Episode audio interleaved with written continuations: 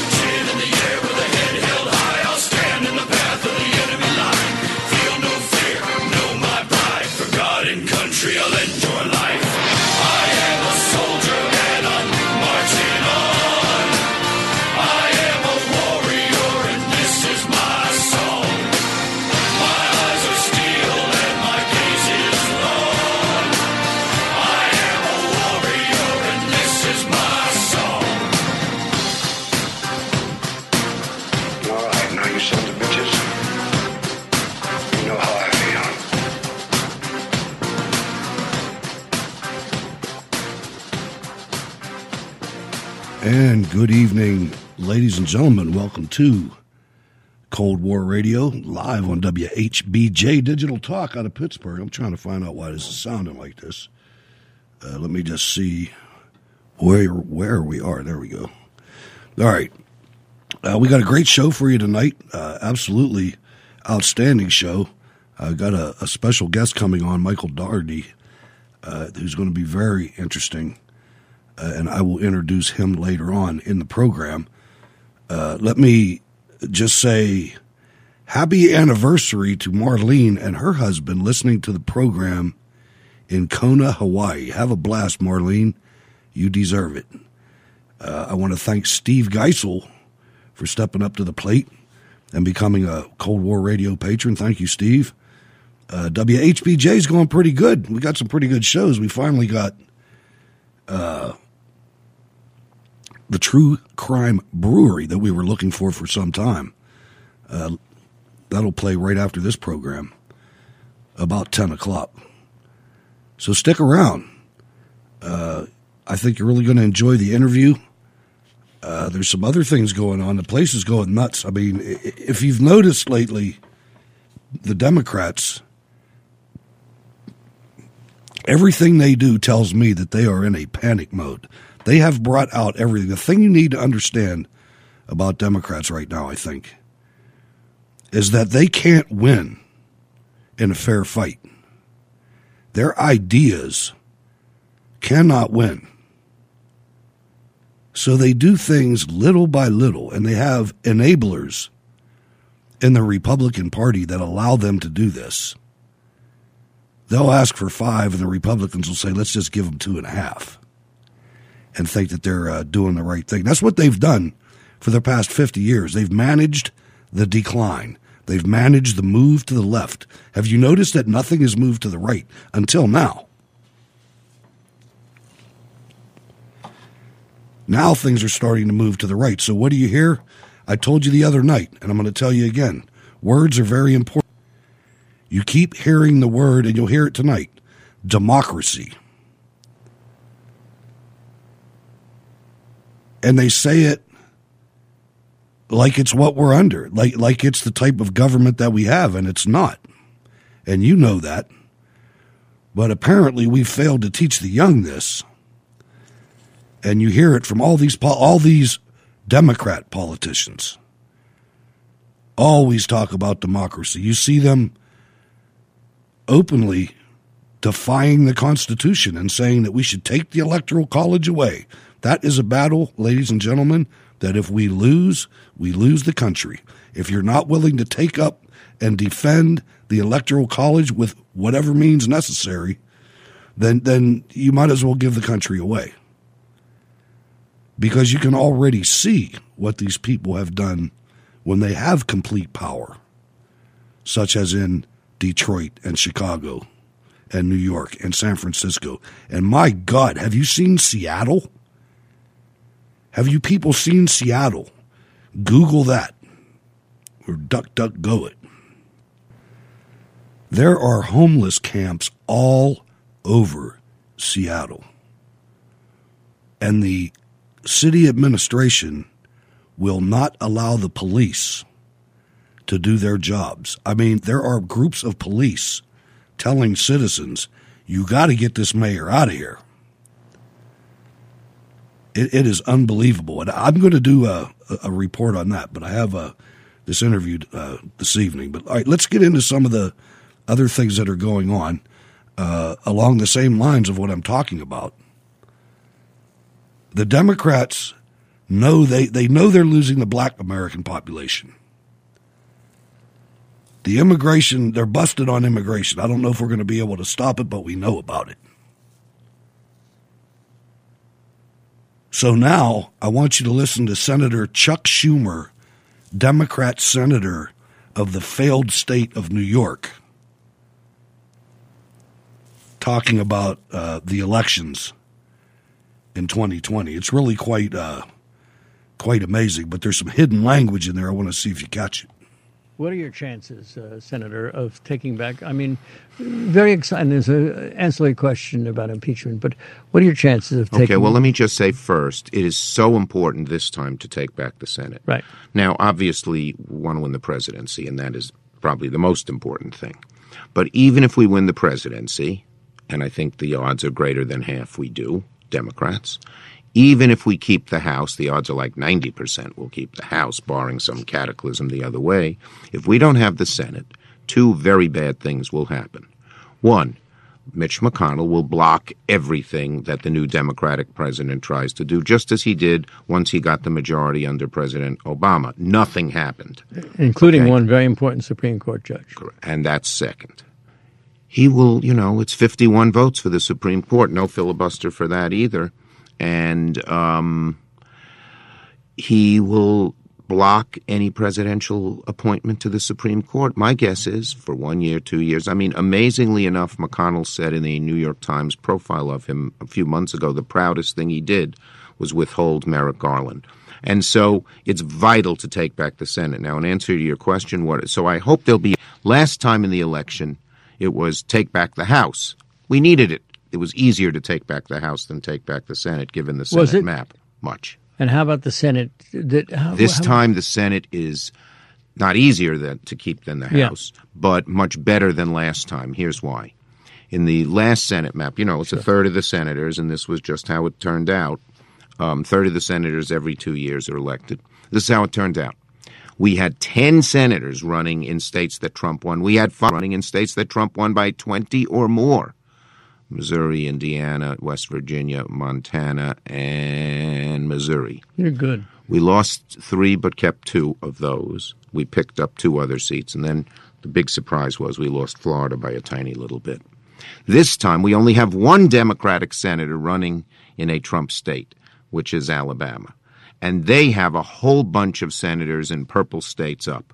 So is it a lot easier than is it going to be easy? No, it never is in the Senate because the rural states get the same number of senators as uh, the urban, st- the bigger states. But is it a lot easier than last time? Yes, and I hope there'll be a cry from one end of the country to the other. Not only win the presidency, not only keep the House, but at the very top of the list, take back the. Did you catch it, ladies and gentlemen? Now he's going to turn the Democrat mob on the rural states. Because our you can see as these communists get braver and braver, you can act, you can see the intricate brilliance of our founding document documents. The founders knew about they knew about Chuck Schumer. They knew about Nancy Pelosi. They they knew these people existed. They existed back then too. People just uh, drunk on power is pretty much what it is. Now another thing uh, is starting to emerge. This, this is sad. I mean, we have a real history, and the world has a real history, and I'm pretty sure Representative Clyburn is older than I am by a lot, which puts him back in the 40s or 50s, the 50s at least. So, Mr. Clyburn who sold out to Steny Hoyer the first time Pelosi was House was Speaker of the House. Got a car out of it. Uh, but I want you to listen to his description of the president, keeping in mind what he has to tell himself he doesn't know. Clyburn has to unknow some things that he knows in order to make a statement like this. I was asked, have I ever seen the climate like this before? And I says, no, I have not. But I've studied about climates like this. And I reminded folks then that Adolf Hitler was elected Chancellor of Germany. Uh, and uh, he went about the business of discrediting institutions uh, to the point uh, that people bought into his stuff to allow anybody to discredit the press, discredit the military, to discredit uh, our leadership uh, in both in the Congress and outside. Lucky Land Casino asking people, "What's the weirdest place you've gotten lucky?" Lucky in line at the deli, I guess. Aha, in my dentist's office. More than once, actually. Do I have to say? Yes, you do. In the car before my kids' PTA meeting. Really? Yes. Excuse me, what's the weirdest place you've gotten lucky? I never win and tell. Well, there you have it. You can get lucky anywhere playing at LuckyLandSlots.com. Play for free right now. Are you feeling lucky? No purchase necessary. Void where prohibited by law. 18 plus. Terms and conditions apply. See website for details. Judy was boring. Hello. Then Judy discovered ChumbaCasino.com. It's my little escape. Now Judy's the life of the party. Oh, baby, mama's bringing home the bacon. Whoa, take it easy, Judy. The Chumba life is for everybody. So go to ChumbaCasino.com and play over 100 casino-style games. Join today and play for free for your chance to redeem some serious prizes. ChumbaCasino.com. No purchase necessary. Void where prohibited by law. 18 plus terms and conditions apply. See website for details. We are asking from dire, for dire consequences, and I think it's time for the Congress, House, and Senate to grow spines and do what is necessary to protect this democracy. This man and his family are the greatest threats to democracy of my lifetime. Wow. Strong words there. Wow. So that was actually third ranking House Democrat, South Carolina Congressman James Clyburn, uh, as you heard there, lambasting uh, President Trump's rise to the White House, even loosely comparing it to Adolf Hitler's uh, German chancellorship. MSNBC, ladies and gentlemen. Uh, and, and not only the president, but his family. This is the third, you heard it, the third ranking member of the House of Representatives in the United States of America talking about his president that way. And you know what? I'm tired of saying, wow, if you want to talk, said that about Obama, then yeah, well, that's old. That doesn't matter anymore. You know, we have to move forward. Don't even look behind you. It's time to move forward. You've heard the ongoing debate, and, uh, well, I think I have a clip of the debate. You've heard it uh, about John McCain, and it's uh, it was on the View, and it, has been uh, everywhere.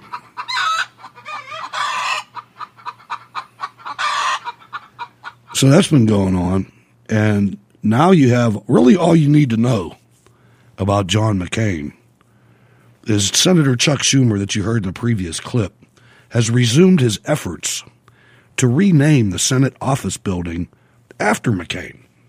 So you can see where the alliances have been all along. Uh, now that you see Fox News starting to really, really, really slant left. I mean, when I saw the last time I watched Fox News, I was watching Sean Hannity right after Judge Jeanine last week got fired.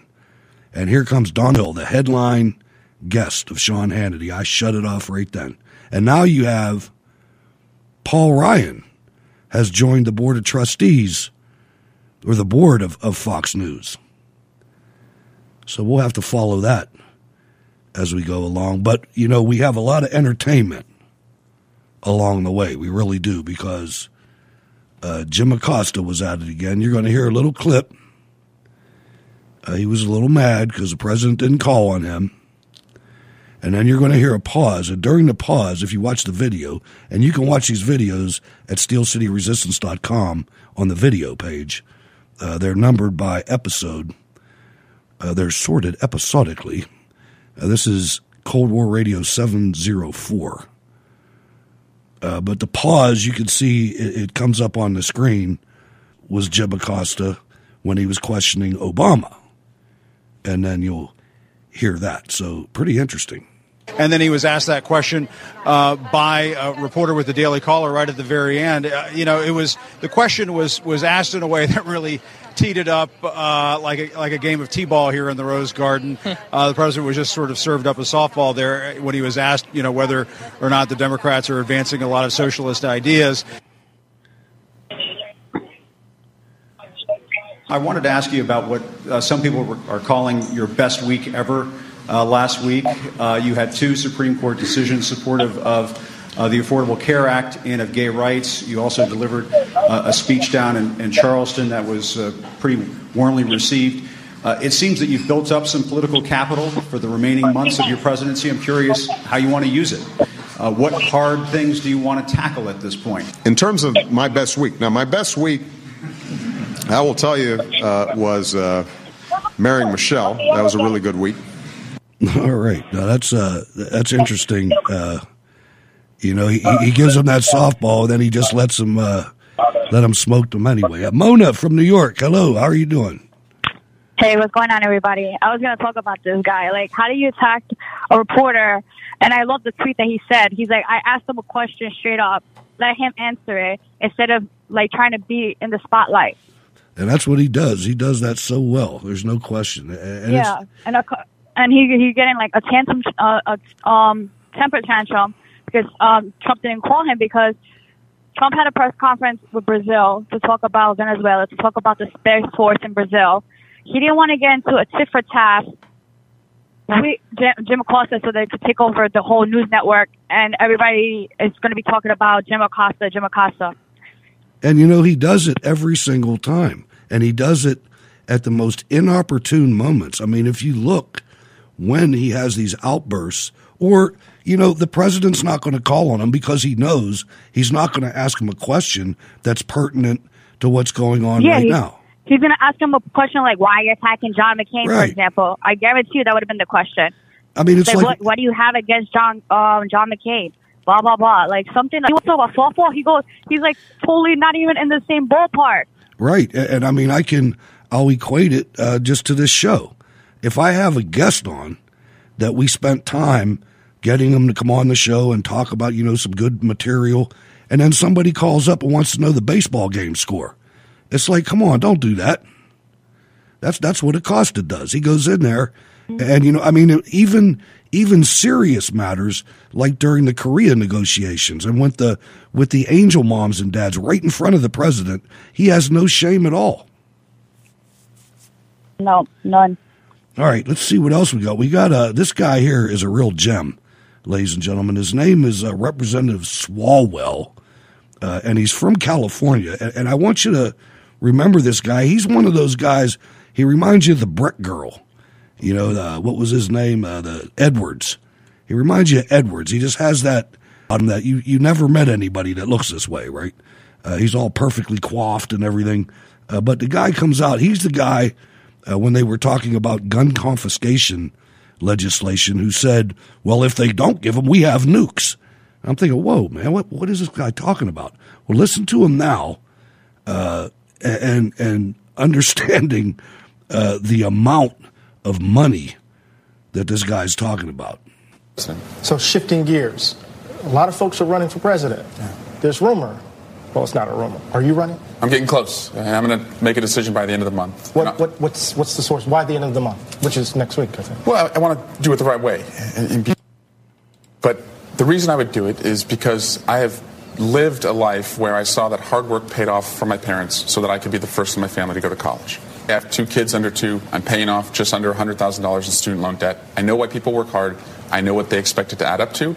But when I look in different neighborhoods and different floors of different buildings, I see that promise of America not reaching all Americans. I believe I'm a generational candidate who can bring inventiveness and optimism to the uh, to a city, a place that's very pessimistic. And I have experience in the last seven years, particularly the last few, on the Intelligence Committee. Our democracy has been on the ropes. I know who our threats are from the outside. I know who is attacking the rule of law on the inside, and I will stand firmly uh, and defend it. What's on the other side of that ledger? Why might you not run for pre- president? Childcare. That's a big one. Yeah. Is there an app for that? Yeah. but it's, it sounds to most people like you're leaning that way. And you've talked about Medicare for all. That's been a big issue.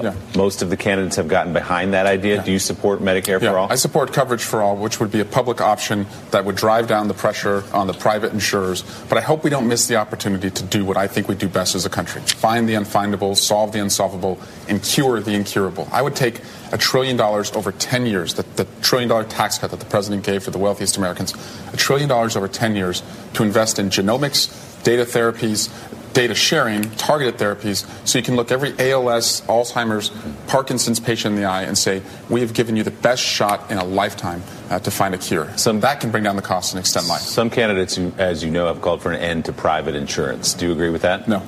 So there's a partnership there. There's a public-private healthcare system. I, I think people want to have choices, but a public option uh, with you know support from the government for those who need it the most, I think will put pressure on the private insurers and drive down the cost. Oh boy, you know the, these communists they never they never figure it out. He wants to spend a trillion dollars on high end medical technology and research when the way you make that happen, Mister Swalwell, is you let the market determine how much. And if you put a trillion dollars of taxpayer money toward this, where's the entrepreneurial drive going to come from? That's going to get spread out over. First, you guys will all take your cut. And then by the time it gets down to the person on the ground, uh, it's peanuts. We know how this works. The union jobs will go up, the buildings will go up, but the researchers who are developing this stuff, they're the ones that are driven by a free market economy. They're the ones that stay in school an extra 10 years when the rest of us are out there earning uh, to be able to come up with the, these things. And when you put government uh, into the equation, everything just becomes mediocre. Mona, I mean, it, it's like you can look Mhm. all over the world and see it. this whole idea of you know Karl Marx's book, the, the Manifesto. I'm trying, I'm trying to remember the name, the Communist Manifesto. Yeah, you got it. I just think the Democrats read it and then they took Saul Alinsky's book and they sit everything around to make it 21st century and to and like to say it out loud to these college kids who I consider uneducated even though they're educated and to promise them a gold platter when they can't even give them a plastic plate. No, you're right. Uh, I mean, they get out of these. I remember distinctly. I was in Columbus, Ohio. I can't remember the name of the event, uh, but there was uh, it, it was the the most. It's the first time I ever really saw leftist activism uh, on the ground. We were at this hotel, and I was on Radio Row, and we actually got thrown out of the hotel. Wait, wait, wait. Was this AFP? Yeah, maybe. I can't remember. It was, it was- Was this like the bomb was this scare. like 2015? And then it was like a big, huge protester right Yeah. in Columbus, Ohio. Yeah. I remember. I was there. It was something, man. I, mean, there was a bomb threat and everything, and and we had to go mm-hmm. outside, and it was timed perfectly because as we were outside, here comes these. I mean, you could see there was rows and rows of buses that pulled up, and they all got out of the uh-huh. buses in front of this hotel, this convention center, and Mm-hmm. then at like twelve thirty, No. they were gone. There wasn't one of them left. You know, it was bizarre. But I remember talking to a woman there who was just uh, shrieking and, and her eyes were bugging out. And she was so mad because she went to a four year college and couldn't get a decent job. And I asked her, and I mean, she was had that white stuff on the edge of her mouth. You know, it was horrible. But I asked, I said, well, what did you go to college for? Oh, education. I said, well, you know, didn't you look at the job market before you signed for that college loan? I mean, I'm I can't I can't help stupid. Stupid hurts. But wait, if she went for education, there is jobs everywhere. I know that. I know that. I mean, it, But I'm just saying, like, I just think people expect, like, they go to college, they get a degree, they could get a like a 2.8 GPA, or they could get a 3.9 GPA, and they expect that the minute they graduate, uh, jobs are going to be looking for them. No, you got to go out there and look there for yourself. And if you don't find something that you like, or you you tried your best, you know, it's, it's God's way of telling you that this is not meant to be in your life, and He's trying to give you a sign that better, and go after it. That's what happened to me. I studied my bachelor degree is history education. I didn't want to become a teacher, so then I got into politics, and I like maneuvered my way around. I was taking dead end jobs, like ten, fifteen dollars an hour. I was so lost in my life, but I was never bitter like these kids are. I worked and I found a way, and then I was like, you know what?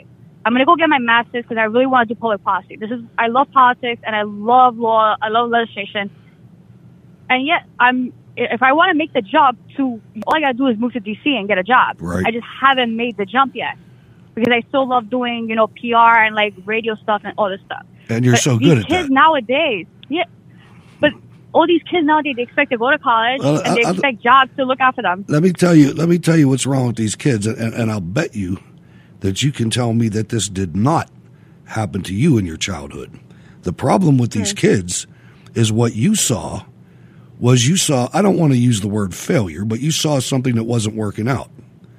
Now you have probably a background where when you were younger, if you were playing ball or playing something and you lost, you lost. And if you won, Yeah. you won. So in your childhood, you learned how to lose, like I did. Mm-hmm. If if I was playing baseball and somebody sucked, the whole rest of the team told him, "You suck."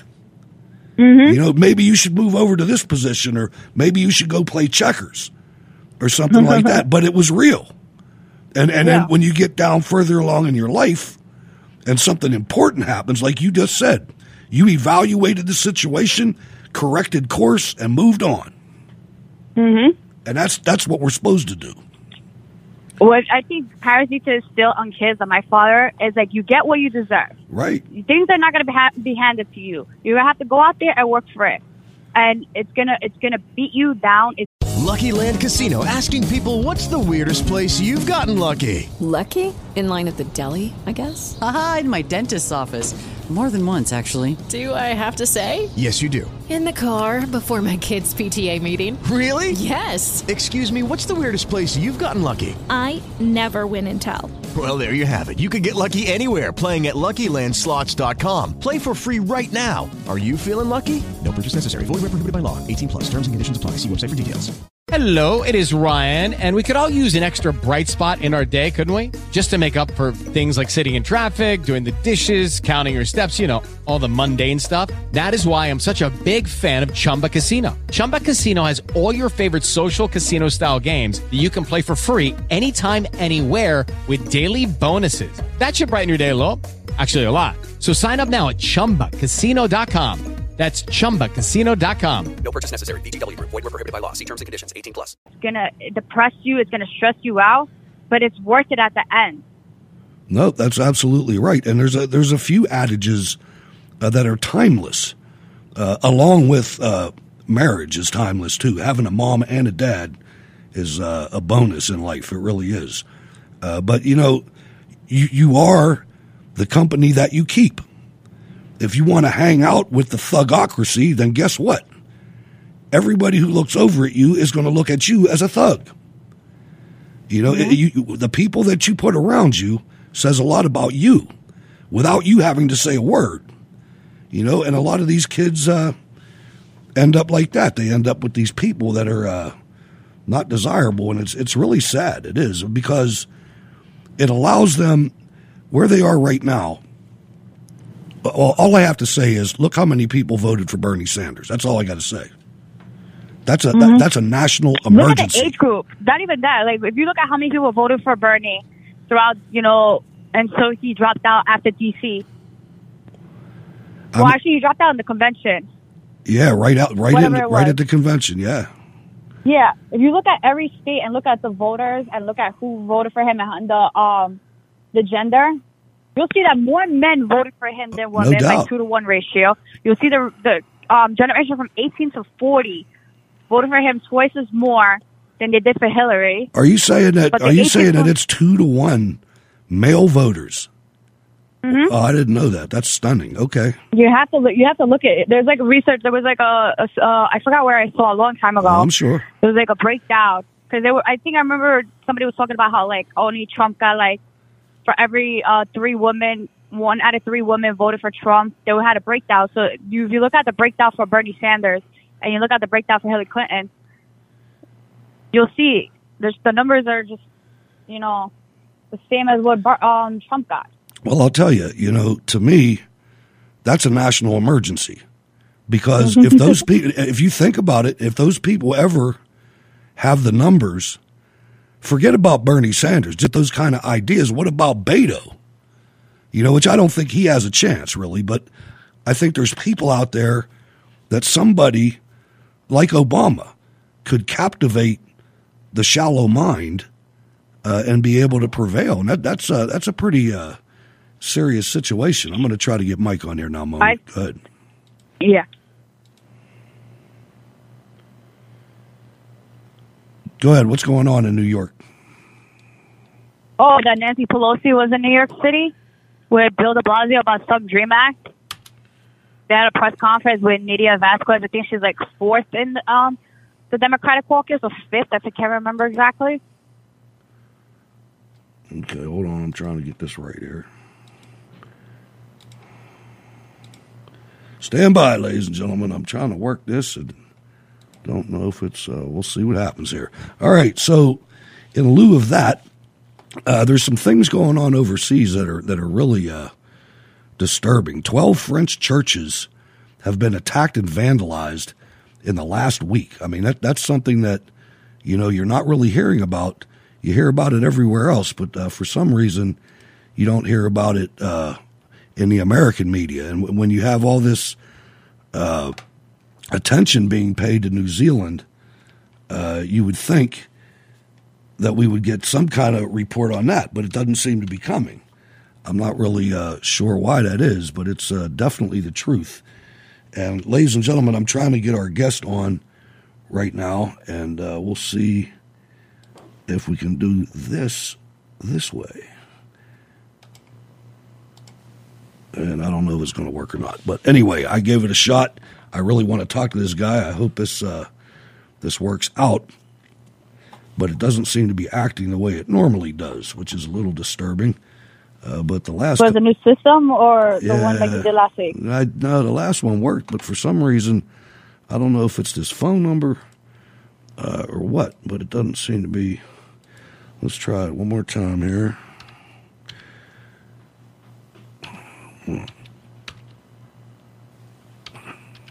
Sorry for the delay, ladies and gentlemen. Uh, all right, let's do that. Do that. Do that. Hmm. All right. Okay. I don't know. Uh, I'm trying to think. I don't have any other way to really do this. So uh, I don't know if that was a good number or if it's my system's problem. It could be either. Um, all right. One more time. Do you want to try the other way? Yeah, anything. I mean, if you can get in touch with him, he call here. You got the number for here. No, they most of um the clients that I got from that uh, PR they want us Yeah. to call, call um call them. I know it. I know it. Uh, I'm going to try it one more time here.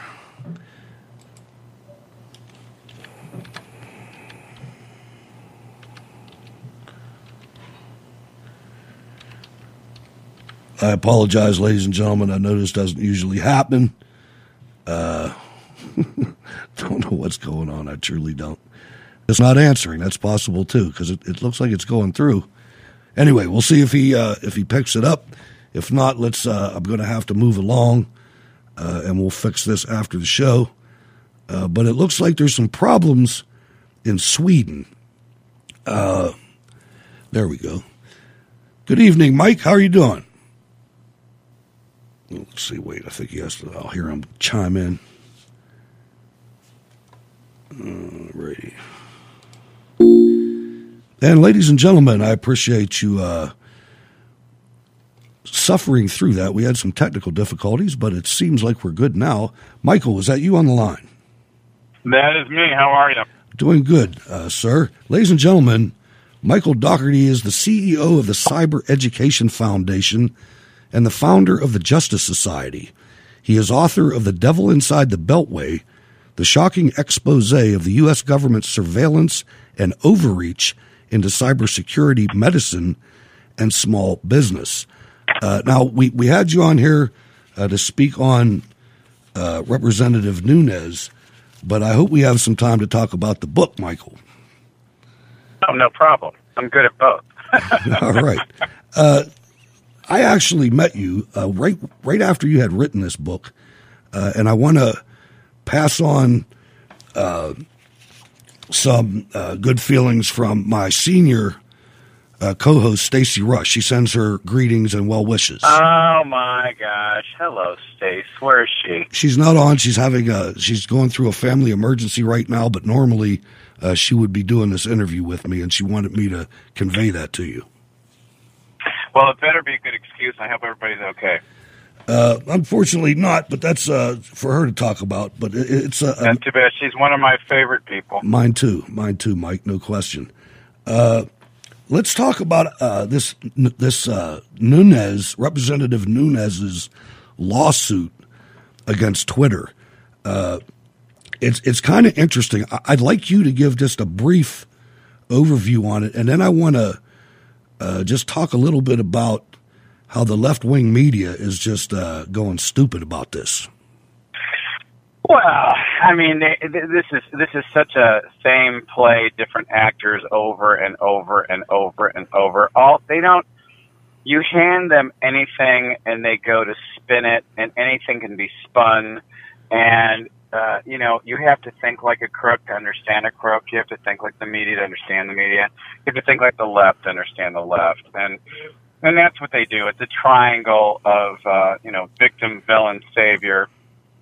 These people just they don't. That's all they do. They just dive into spin it. They don't care about truth. And because they don't care about truth, they were absolutely shocked when Donald Trump won.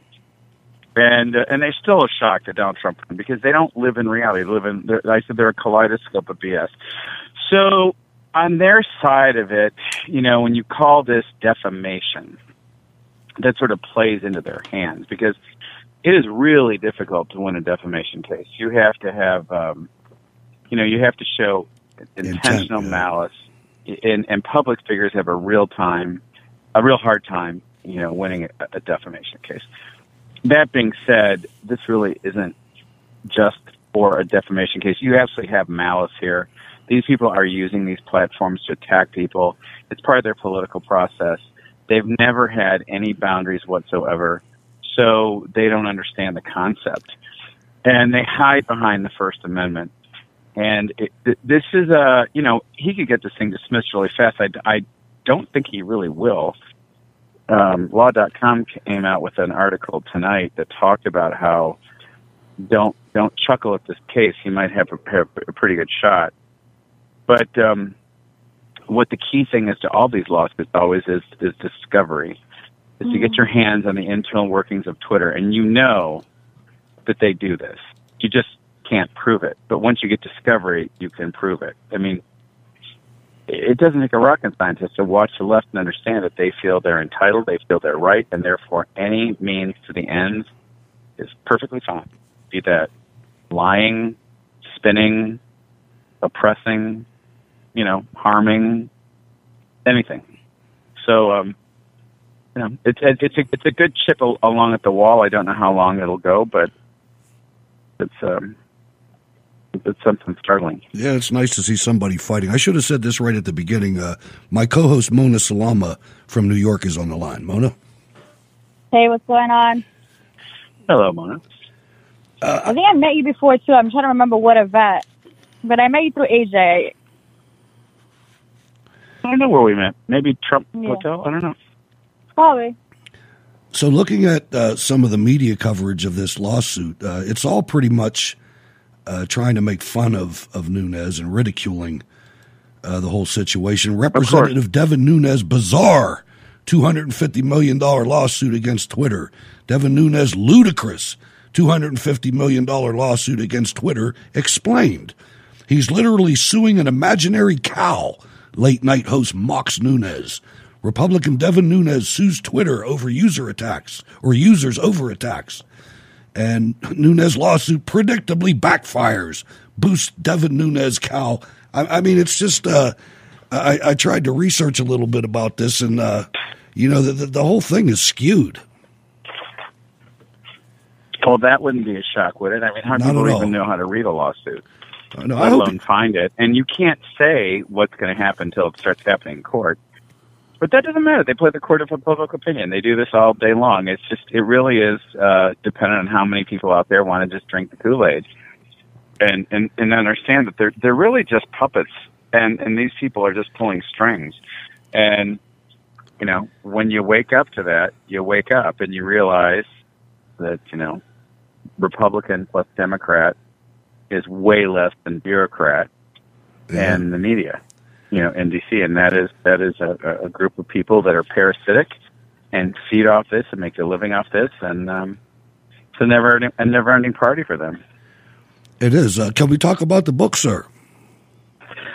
Well, sure. You know, the book's been out for five years now, and uh, so hindsight really it's it's called The Devil Inside the Beltway, and I wrote it uh, like a novel to bring non to bring citizens, you know, to bring in Americans into uh, what it's like to go through a government investigation. I'll, I'll tell you, certainly Mike. before we you were taught in bef- civics. before, before you get into it, I want to I want to steer this a certain way because uh, I actually was supposed to interview you on this book about four years ago or however long, and I got turbulent in my radio career and things happened, uh, and, and I wasn't able to do that.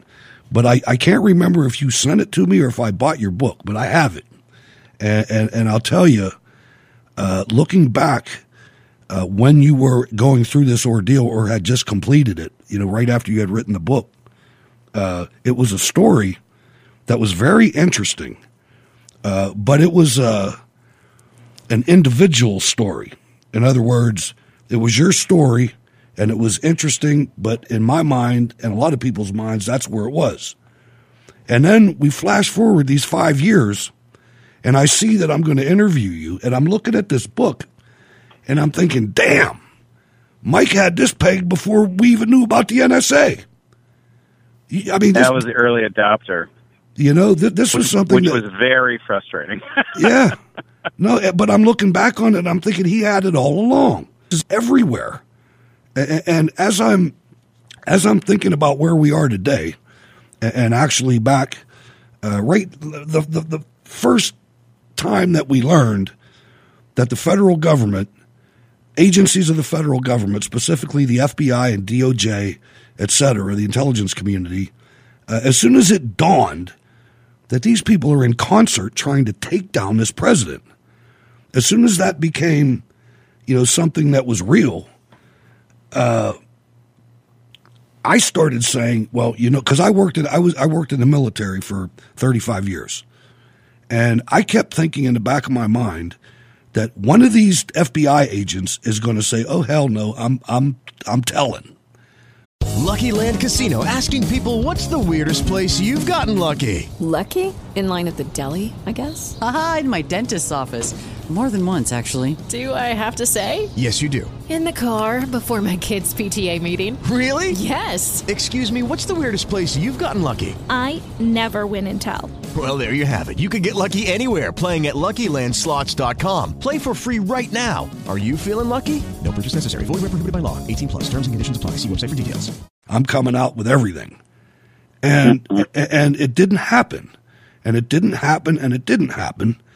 And I'm looking at the acknowledgement section of your book. Uh, and you said something in there that's very profound that I made sure that all my children know.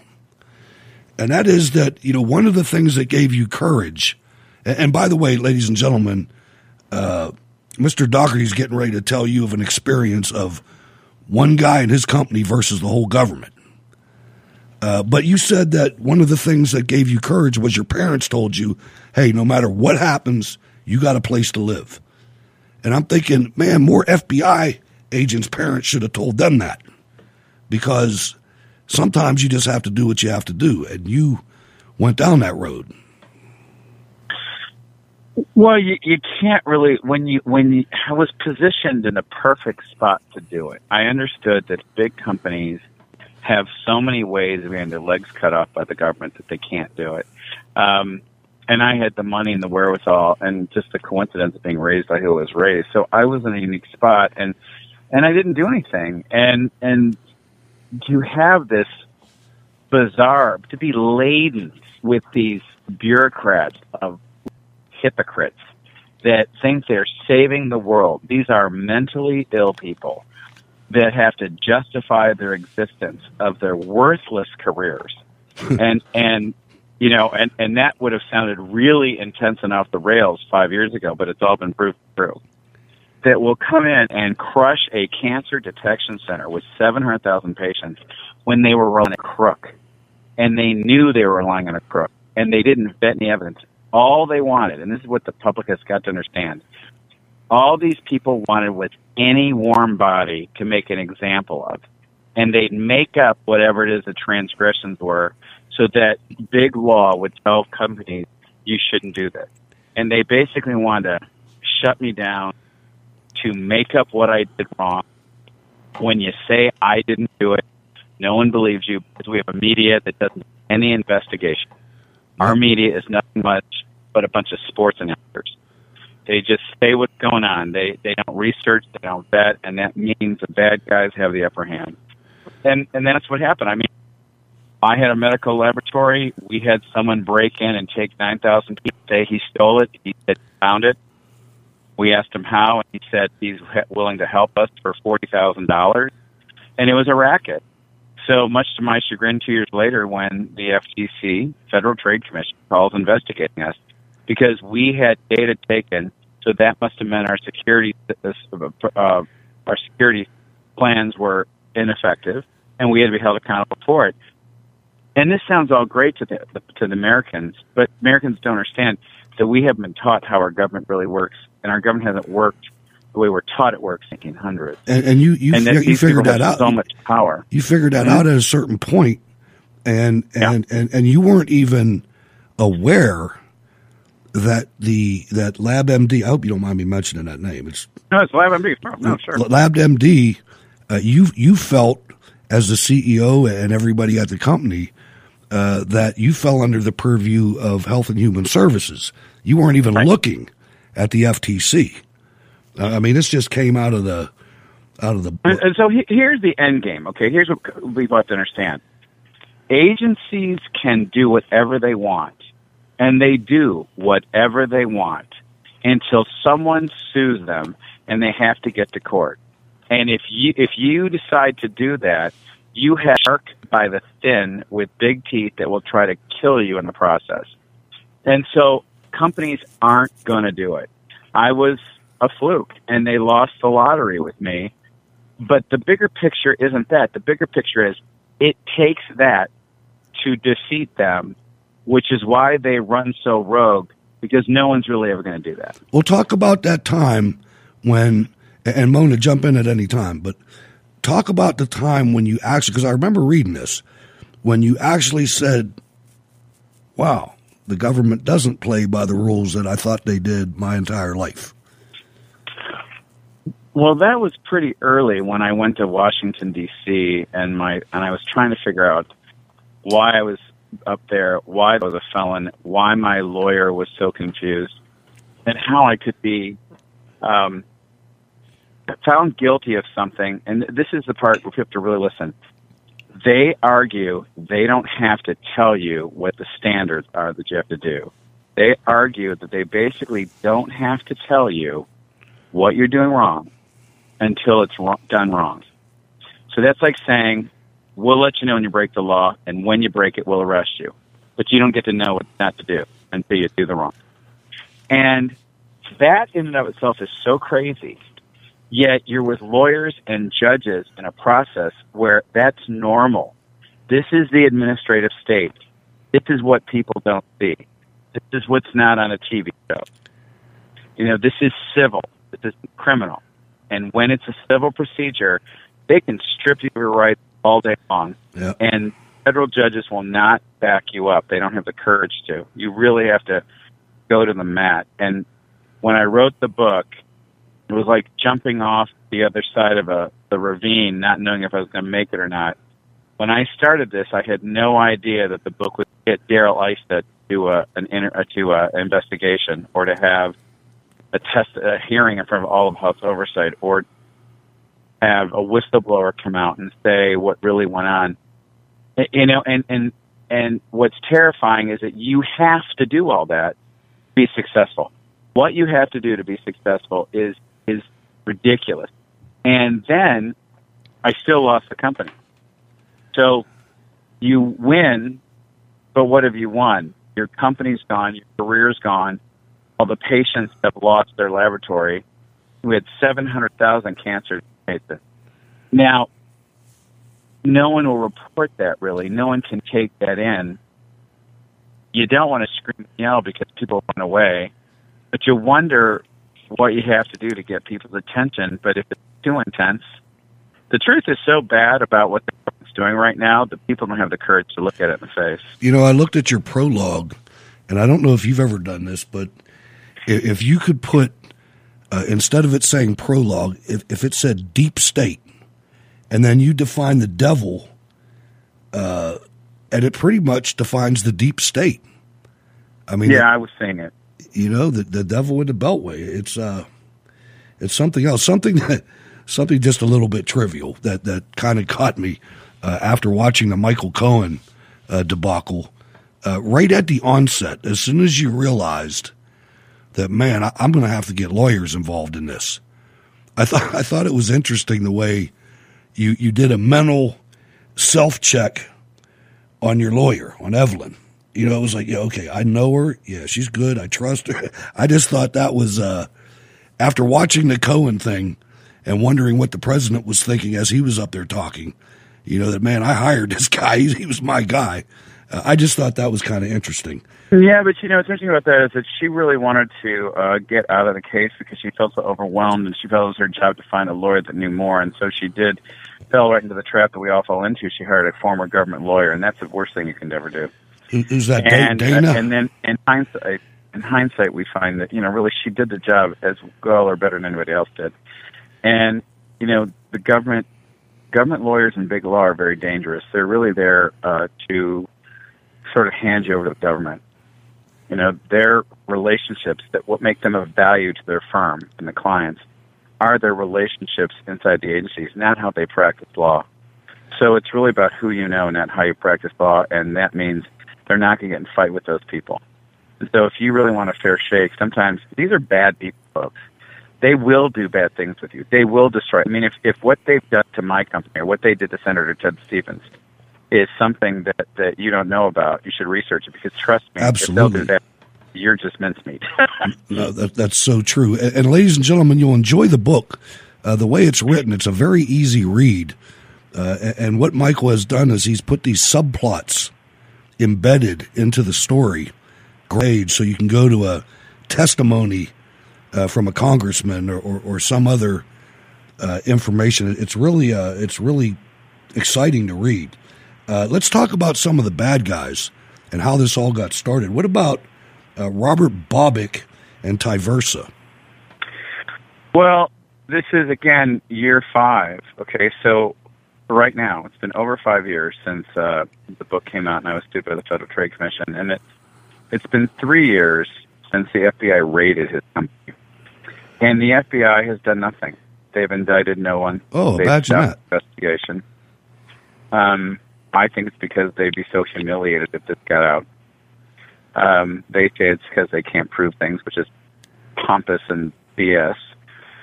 But you've got uh, you have a, a an enforcement agency that is unwilling to enforce the law, and that's because they were cavorting with criminals and don't want to be embarrassed by exposing their incompetence. And so the Tiversa is basically non-operational, and he lives in Florida. And um, the, the former employees of Tiversa are incredibly frustrated with this because they realize they lost their jobs, they lost their stock options, they they thought they were working with a good guy, they realized they're bamboozled, and they had an expectation that the cavalry would arrive. Came in and raided and stopped. Wow. And and I think it's because the cavalry looked at everything and went, "Oh wow, we really screwed this up. Let's just let it die in the vine."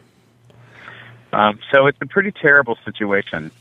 Um, I'm just trying to figure out what else about all that time. I mean, you know, there's the book came out, I Fight the FTC, then the, whistleblower came out, and Darrell Issa came out and started an investigation, and and then it, it was fascinating you have this huge breakthrough, and you'd assume, okay, now justice start, and then the Democratic senators or bureaucrats would work the background and try to kill the story, and they'd be effective because reporters believe Democrats are these kids and they believe Democrats and they believe that the Republicans are evil and they're fools.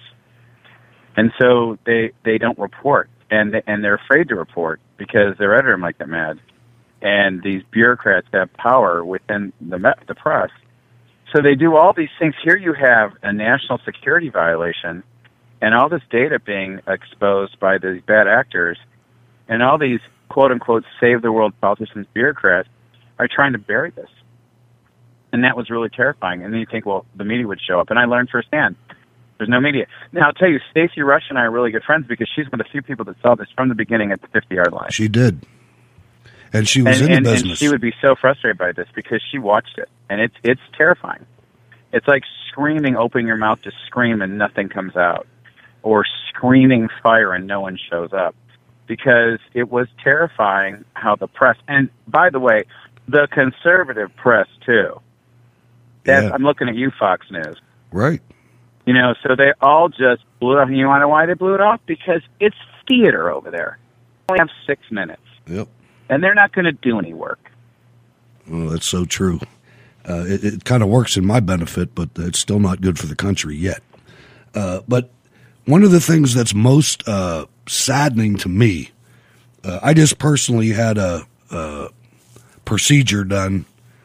Um, you know, the procedure that fifty-seven-year-old men get, and Right. and they had to uh, deal with a lot of polyps and things like that. And one of the one of the things that was really intriguing to me uh, as I said, that you had these subplots embedded in the book, and one of them was about five pages long or something, and it was the patient's tissue journey. And I'm not going to get Oh, into patient tissue. T- they're not because I wanted people to understand what we did. meticulous, meti- and and I I read the report that my physician gave me, and I'm thinking, my God, 16 of them, and you measured and weighed every one and did. I mean, it was like a long report, and I'm I'm reading uh, the the tissue journey. and This company should be here. You know that they shouldn't have messed with this company. That they had it. I mean, just the technology, the the machines that you had for the slides and the wax. Uh, it was They're uh, still incredible. in storage, by the way, and are still running in mobile. It is. I learned that people are afraid to embrace what was destroyed, or they don't have the knowledge of medicine. I, I've spoken for a medical group. I've people like cry, which I find amazing because most people just get scared. I speak mostly to non-medical people, and medical non-medical people don't have the understanding of of what we do, and why should they, right? And they're, they're not trained. But if you do have the training, you know what we do. We know we we take human tissue and we preserve it, and then we slice it one cell thick, and then we stain it, and we have someone look at it for cancer, and and and that is what got blown away by a bureaucratic bunch of buffoons who worked with crooks and doctored evidence and knew they were doing it and and as if that's not scary enough the real scary part is how virtually impossible to them accountable and don't think bureaucrats don't know that Absolutely. And you know, Mona, to bring this into the Lucky Land Casino asking people what's the weirdest place you've gotten lucky? Lucky? In line at the deli, I guess? Aha, in my dentist's office. More than once, actually. Do I have to say? Yes, you do. In the car before my kids' PTA meeting. Really? Yes. Excuse me, what's the weirdest place you've gotten lucky? I never win and tell. Well, there you have it. You can get lucky anywhere playing at LuckyLandSlots.com. Play for free right now. Are you feeling lucky? No purchase necessary. Void where prohibited by law. 18 plus. Terms and conditions apply. See website for details. the the current events and things that are going on, uh, you look at, at General Michael Flynn, uh, and you look at some Mhm. of these other people. You know, you go up against the federal government, a- and they just bring all the resources of all of us to bear against you, a- and pretty soon, like General Flynn, you're selling your house just to ensure that your family can survive. Yeah. It's- But like going back with like Twitter, like um, the shadow ban and black uh, blacklisting conservatives, like you know, tweets from conservatives that either get banned or they don't get seen. yeah, I- I, I mean, uh, the, Well- the unfairness is everywhere. I mean, it's uh, but you get punished. Look, so so all that is what they do to Flynn.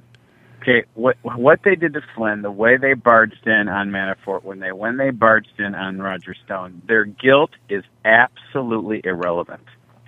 It is the stripping of due process and using people as theater props to scare the public. Bam. The, they, they, you do not see fairness. You do not see due process. You see politicized theater. And they want that head on a spike because they, these people feel like they can't get to all the crime fast enough. And they're doing God's work. And due process just gets in their way. And, you know, any means to achieve the ends is fine, and that includes the, the bullying and and these are nothing more than 21st century versions of the 16th century torture chambers. And you know, it's it's outrageous. They did not go after Roger Stone the way they did to scare Roger Stone. They went after Roger Stone the way they did to scare everyone that could possibly be connected to Roger Stone. Thank you. You know, they didn't go after Mike Flynn's son or his house, except to terrify everyone else into cooperation. That's what they do. It is they show you the rack, and they'll put a few of you on it, so that they do not have to be annoyed with something so, um, you know, petty like an actual trial and due process. and that's how they steal due process from everyone. And it, it's persecution through process. And I knew the reason I was doing it was to write about it and show it. And I knew I had to do it in a really compelling way because most people aren't going to look at it. I wasn't expecting so many people in the conservative movement not to want to look at it. Uh, I really wasn't, but I, I've I've learned so much about Washington and how many people are just full of crap and theater. Just playing the game. Theater is a good word for it. All right, Mhm. so so Alan or Elaine Sheer came into your life from No, the it's Alan. Alan Alan Sheer Sheer. came in from the FTC, gave you a whole new view of government, and, and pretty soon you realized, you know, and I say the FC, FTC, uh, this can apply to any agency of the federal and actually to a lesser extent the state government as well, but they have no respect for your business or any business uh, while while you're sitting there uh, racking up the legal fees to comply or fight them. I think you said uh, you had uh, your first report already and boxed up. I mean, it was thousands of pages and CDs and graphs and charts, and you boxed it up and insured it and sent it via sent it via the U.S. postal system. Uh, and and you know you got about twenty thousand dollars in on this, and now they want you to send it FedEx. I mean, and, and there's I mean, like weeks involved. You know, where you're sitting there worrying about your life and your livelihood, and uh, then all of a sudden you get a, a quick post-it memo. No, can you send that uh, FedEx, please? That's the way the federal government is. They don't care. Well, it's the way people are that are buried. It's the parasites that are buried underground. They're the ones that don't care. Um, and it's and this is the exact part that we're not taught. No one is taught this, and that's why everyone's baffled by it. I mean, there was look when this started happening to me, and I started writing the book. The word swamp or administrative state or deep state was nowhere in the populist lexicon. You know, now it is, but we need to go farther than that. People have to have real civics about how things are. You know, we have the three branches of government, but underneath that are all these almost consultants, all these agents that Congress has said get to operate and get to have power. And they're all Because leftist. Congress says that. They, huh? They're all leftist, every one of them. Well, no, I think no, the right likes it too because uh, rhinos like it. No, it's not Rhinos. a leftist. Rhinos, uh, it, Everyone that's in the government likes it because once you're in, once you're in the club, you're in the club, and it's a really nice life. Okay, let's change you're that to the bought off. the ruling class. Let's use that. Yeah, because it's not just the left. Now, the left certainly is the most, but there's a lot of rhinos. I mean, a lot. Let's not forget it was George Bush that started the TSA. Right. So- right, right. you know these these establishment Republicans that come from these you know dripping wealthy families with their you know they seem to think there's some level of royalty American style are are extremely dangerous as well, and that that creates a super majority, you know, and so you know I don't know. I think Paul Ryan now got announced today that he's on the board for Fox News. So he's on the board for Fox. I mean, Isn't that great? so they just they just disappear into the woodwork Sure. You know, and they make money for the rest of their days. It's incestuous. it really is. It is bad. You know, and and you look at uh, the continuity never ends. I mean, I'm still I can't believe that I am still watching George Stephanopoulos on television. I mean, I watched this guy when he was a communications director for the. They never go away. I mean, Jay Carney's out there. No, he'll carry the water. I mean, it's it's this is a really small group of people, and they all it's a it's a it's a cohesive team, and the glue is that none of them will hold each other accountable. You know, and if you break that if you break that code, and that's why you will see Republicans and Democrats look at look at Bill Kristol for God's sake. Oh my goodness. I mean, they're uh, you know Thurston they're just nauseating. They're just oh, they're not Democrats or Republicans. They're just all parasites. They are. And I mean, their it- sense of entitlement is really something else. It is. I, I- mean, you know, it reminds me. Uh, I went to my son's college commencement, uh, and it kind of reminds me of the faculty that was at this college commencement. I mean, they came in. They looked. They looked like peacocks. They they didn't look like normal people to me. And I mean, there was two or three platoons of them. There was as many people in this faculty as there was in the graduating class, at least. You know, and it was all about them. And I know that's not really directly related, but it's the the same mindset. No, it's all inter. It's all interrelated. It's because it's see that whole underground government has is never in a physics book. People would think it's rude, and so you know you people don't know, and it's and it's grown now like a 100 year old weed. Yeah. You know what's new is we're learning about it and how huge it is. Well, so it's it's just terrifying. You know, And what are people supposed to do? You, you know, and so here comes Donald Trump, and I'll tell you, it's like putting ink on, you know, on something to see where the spots are. Everyone's freaking out. There's your there's your establishment. right? Donald And those Trump. tentacles go all over the place. Donald Trump. Those tentacles, he sends fear through their hearts. right? Because he knows the emperor's naked. So they think there's only one of him. They have no respect for the American public. They hold us in complete contempt as these, you know, stupid commoners that they have to dance to every few years to survive an election. And you know, that's, and um, that's what that's what I say every time uh, you have uh, Rand Paul and, and you know the, the, the twelve senators that, that voted against the president, and you have uh, all these Democrats and, and media people doing the same thing. They're not going against the president; they're going against us. I mean, uh, seventy million people. It's it's unbelievable. We're at a dangerous time in our in our country. I believe it's well, uh, we don't know that it's dangerous, and they don't want us to know, and that's why they freaked out. it's I mean, dangerous. it, it's it's morphed. I mean, the administrative state wasn't the administrative state like 70 years ago. Okay, everyone that created this animal's dead, and their intention was here. But But, but what you said, what you said earlier, uh, and and I, I didn't respond to it at the time, because we had so much uh, further to go. But you said that these bureaucrats spend every working hour uh, legitimizing their agency. And, and, tr- and that's true. I, I'm telling you, I worked in the federal government for a long time, and, and I didn't really consider myself part of the federal government because it was the military, but it was the same thing. You know, everything we did, uh, or, or, you know, subgroups did or agencies did was to ensure that we were around next year. You know, you can't survive without us, kind of thing. Well, it's an echo chamber. It's just the same thing in universities. It's the same thing whatever. Oh, in any big, big, big corporation. I mean, you talk to anyone that works in any massive organization, you feel insignificant. And to survive, you keep your head down. You mind your own business. You go along to get along. You don't boat rock. And and if you want to get promoted, you almost have to leave companies and hop around the industry. it's just a big gameplay. Um, but it is. We have to understand that. And and one of the biggest organisms like that is the U.S. government.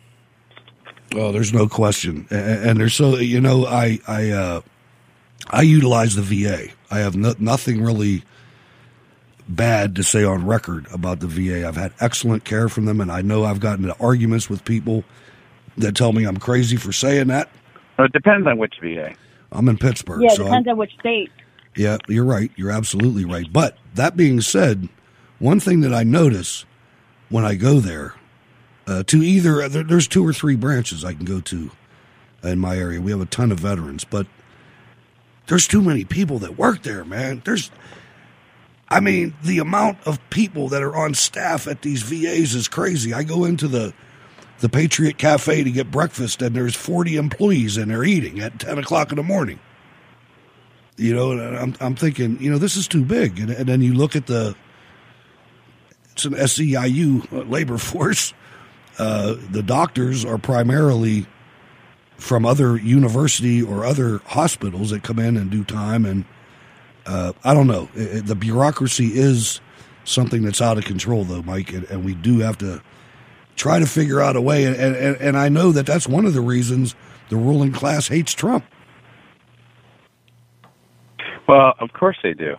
I mean, because he, you know, he he gets down in the dirt with those people. People think that he's the first one in the dirt. They're in the dirt. They do terrible things with a smile on their face. They're they're like the ex. They're like Nurse Ratched One Flew Over the Cuckoo's Nest. You know, they never crack a smile, and they're they're fine in all the chaos. It doesn't. It doesn't. It, it, it's it's outrageous, and that's people that understand that aren't offended by Trump because, in comparison, he's nothing. How bad these people are. No, that's right. A- a- And I uh, continually wonder about, you know, what we're going to do uh, in 2004 or 2024, rather. Uh, Well, we'll not- see. It's a long way off. It is. It is. A lot can happen. I mean, can you imagine saying when? Can you imagine saying when Obama beat Romney, everyone was so down for three months. It was devastating. It was. And people would say Donald Trump would be president in four years. I mean, so I I I, uh, I never I never think it's going to be. No, I, I I always think that something's going to happen. I do too, and, and it's something that you know that you're looking ahead, but then then you look you look behind a little bit, and you realize, man, we're almost three years into the Trump administration. We don't have the wall yet. Anyway, uh, would you like to take a couple calls, Mike? Okay. Sean from California, you're on. Hey, Hutch and uh, Michael. Uh, okay, Michael, I have a question for you about this whole lawsuit deal where you have to really just because I'm tr- I'm really confused on it. I'm trying to understand it. Uh, maybe you can help me. With, uh, okay, which lawsuit? Well, my loss is where you were saying that. Um, God, now I even forgot where I. Oh, the consent decree with the FTC. Yeah, that one, that one. There we go. Okay, so here's the deal. All right, so people think, well, the government comes at you and they they find something against you and you'll go to court. But we're not really taught, although they're taught in law school, the vast majority of us don't go to law school, there are all sorts of different types of courts. And these agencies have their own courts, and they're called administrative courts. And they're really run by referees. And uh, and it's it, it'll scratch your head. The, the the so the the commissioners get to investigate you, and they get to run the courts. So they're they're judge, jury, and prosecutor, and they put you through a trial in their own courtroom, which the FTC has one on Pennsylvania Avenue. And then after you go through that trial, which takes weeks and millions of dollars, the FTC gets to overrule that judge. They actually have more power than he does. So it's just a process of draining and dry. So I went through that trial, and the judge ruled in my favor. And then the FTC immediately overturned because in the last 20 years, they've always overturned every losing case. Only then can you go out to what we consider an Article 3 real court that the population is used to. And that's independent of the agency. And you only get to that point. Well, by that time, win or lose, you've spent millions of dollars, had a bunch of bad press, and, you know, you're exhausted because people do absolutely think you're guilty until proven innocent, and they absolutely side with the government until proven otherwise. That's a shame. And tell them what would have happened if you would have just signed the, the consent decree. Well, then I would have just signed the consent decree, and then everyone would have thought I was guilty, and then I would have lost clients, Exactly. and it would have destroyed the company that way. So That's I was one of those. A lot of times, the consent decree doesn't destroy the company, but the, I'm, I they went after healthcare facility, and they went after cancer detection. So does that does that answer your question better? Yeah, that does. It, it does a lot. Yeah, it's a shame. Yeah, that, it's- uh, it's a shame that, that people have to go through this. You have anything else, Sean? Uh, no, I just put a link into the chat, uh, hopefully to give you an update on what's going on with the California reform deal. Uh, Gavin Newsom's in a lot of trouble right now. oh, good. That's good to hear. Well, a lot of the people Another here guy. are starting to realize that they don't like him. yeah, I mean, I had sometimes I had takes an uncle who met him, and he he didn't like him one bit. He was really um, uh, I can't say the word on radio, but man, if you were there, you would have probably said, "Wow, I have to agree with him." Well, he's a narcissist. He is. Yeah, Hey, Sean, call back anytime. you got it. Peace out. All right. One of our younger callers, uh, Mike, we pride ourselves in having some young listeners. Not that many, but we do have some. Uh, talk about uh, there was a, a point early on, or I guess around 2010, uh, where a guy came in uh, that gave you a little bit of hope, I think. Uh, Ken Wright, uh, or Ben Wright, rather, Oh, Ben, Wright. Ben's a great guy. had a, had a blog or something and did some investigating and, and gave you a, a sense Well, of maybe can Ben's an this. attorney. He's a tech attorney, and um, he he came from Georgetown. He's lived in Dallas about 25 years now, and he was the only person I could find anywhere that that said the way the Federal Trade Commission is managing cybersecurity might be appealing to the masses. It might be legal, but I don't think it is. But it won't work no matter if it is or isn't. It's not going to work. And he was right. But I couldn't find anyone to even criticize him. I criticize him brutally. And uh, when I was in Congress talking to people of different committees, they'd often say, we can never have a hearing on the FTC because we can't find any companies that will talk against them because they're terrified. Wow. They have to be like the Walking Dead, like me. You have to have no company been destroyed and just keep coming back at them. So, you know, that's um,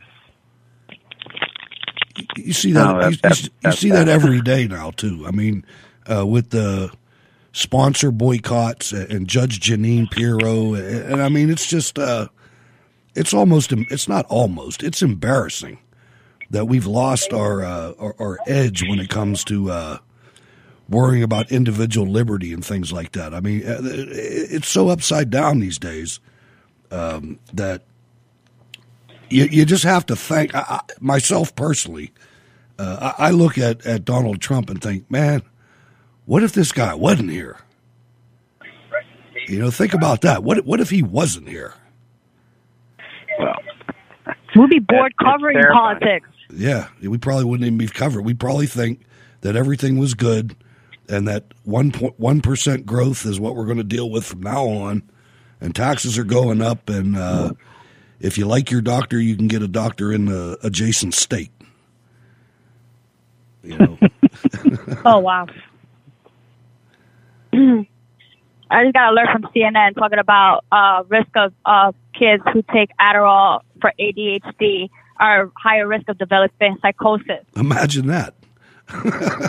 a bunch of school shootings come to come to mind. Uh, Well, I don't think because of Adderall. Well, I don't know. I, I never, never partook.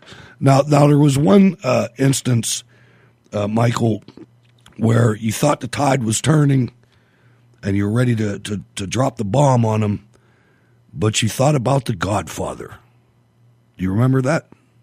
Oh, you know, someone else mentioned this today. I haven't read my book in years. What did I say? Well, you basically said, well, you, you were getting ready. You had some information, uh, and, and it was it was about halfway through the book. So uh, Mhm. I have to be honest. I didn't complete the entire thing, so I could be talking stupid right now. But you, No, no, no. Someone else mentioned Godfather today too, but I, I um, you sat there and you you you, you remembered the scene when Don Corleone was going to take care of all family business.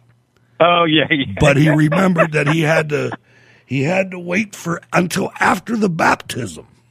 Right, right, right, right, right. so you right. chilled out a little bit and go ahead. No, I, I, I don't know. I, I basically it's just lying in wait is is the point of all that. That I had to lie in wait because, and you had to play outside the box because I was this little guy. What I had was almost so small they couldn't get to me. You know, they usually go after big companies by trying to get IRS on them or try to get uh, the the SEC on them or you know, try to get another agency involved and you crush them and they come after and, and these people it's like they get the blood on their tongue and they feel so good about themselves like they're actually saving the world and it's just a big bogus game. You know, there's some things they do okay. I, I there's not everything that an agency does to live and breathe that's bad, but it's a lucky break. It doesn't matter because they're coming at it from a point of power, not due process, and that's um, you know really unacceptable. So I, I just it was a chess game with them. I mean, everything that happened to them regarding me was a surprise, and they would keep raising the stakes. I mean, they thought that they'd crush me in two seconds by suing me because I didn't have much insurance. And the day they announced they sued me is the day they found out I had millions of dollars in free legal defense. I mean, like I'm supposed to go tell them that, you know? So, and then, so they put out this scathing press release, and we come out five hours later and hit them even harder. And that knocks them off their game a little bit. But what I've also learned is there's tons of places to hide if you're a corrupt government person. Um, government, I mean, judges are afraid to go after you. They don't want to make any political enemies. Uh, you know, everyone knows each other, so no one wants to tick each other off in case you need a job or we'll work together the next administration or something. So it's like one big, one big um, high school that everyone's trying to just be popular and survive. And you know the the legacy is out there. Uh, you see Hillary Clinton walking around free, Eric Holder's walking around free. You know everybody's walking around free except for Manafort and, and, and Stone and, and Flynn uh, and the governor of Virginia that went to federal prison for a watch. Uh, you know, and all these other people are are, are walking around. Uh, it does get a little bit discouraging. Uh, but uh, Michael Daugherty, I, I met you at CPAC. I think it was at 2013 or 14. Uh, we actually ate dinner at a Mexican restaurant right down from the Gaylord. I remember that. Oh my gosh! And I remember with they, uh, the girl from Baltimore who I shared guacamole with. yes, the guacamole was made fresh, right table side. That, that Ro- was Rosa Mexicano, guys. Rosa Mexicano. okay. There it is. There it is. That, that was a good time. but I think it had to be 2014 because 2013 was in DC. DC, actually, in DC. Yeah, no, it was 14 because my book was out. I was there because my book was out, and they asked me to to be a, a um, you know featured author that year. and it was a I pleasure. need a copy of that book, by Five the way. ago. Unbelievable. wa- it was a pleasure Five then, a pleasure then, and a pleasure now. So tell me, from that night, Uh, where is, uh, like, for instance, you were LabMD CEO, founder, everything, and now you're the CEO of the Cyber Education Foundation and founder of the Justice Society. Where is Michael Daugherty right now compared to then? Um, well, I am healing, and ha- you know I've had no income for five years, and I am suing a lot of people, hoping something will break. Um, I'm getting a lot of pushback from the judicial system. They won't allow discovery, but eventually that will happen. And I'm rebuilding by opening those nonprofits. The Cyber Education Foundation is more of a corporate education culture type thing. When the Justice Society is going to be a fire breathing dragon.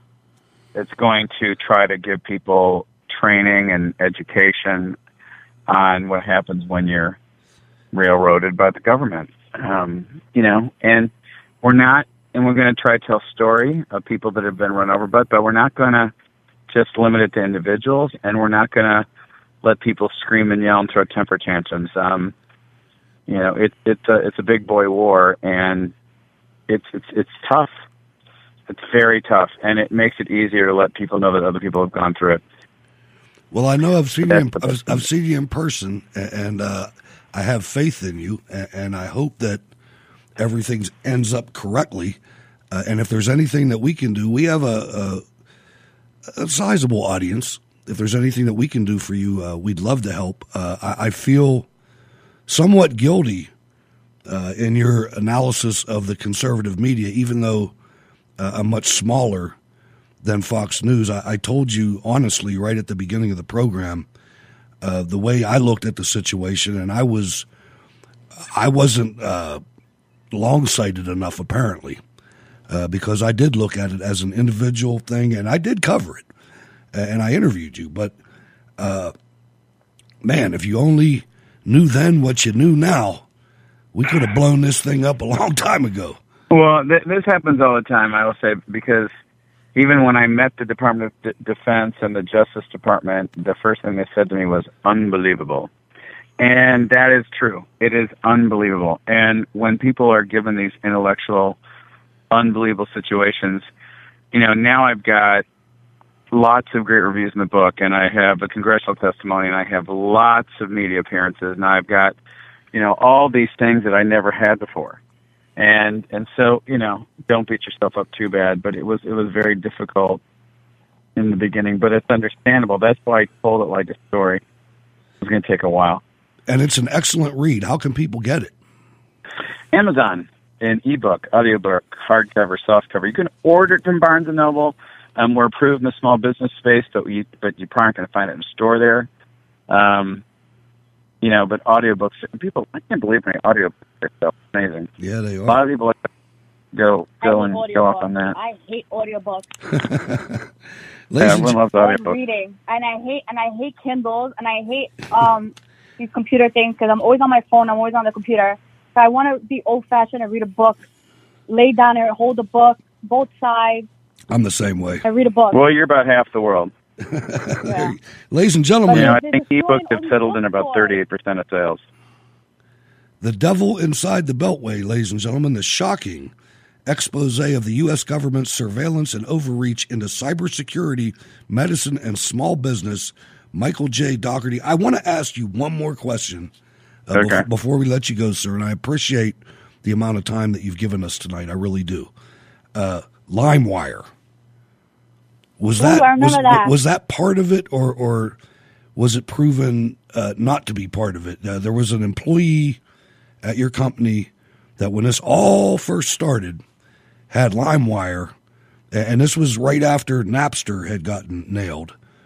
Uh, how did that figure into the whole situation? Well, LimeWire is what that was on the workstation. I mean, you look back hindsight twenty twenty, and that was Boback said, "Oh, we get this off peer to peer software, so you probably have software like LimeWire." And so, sure enough, we got the file that he said he had, and he sent a copy.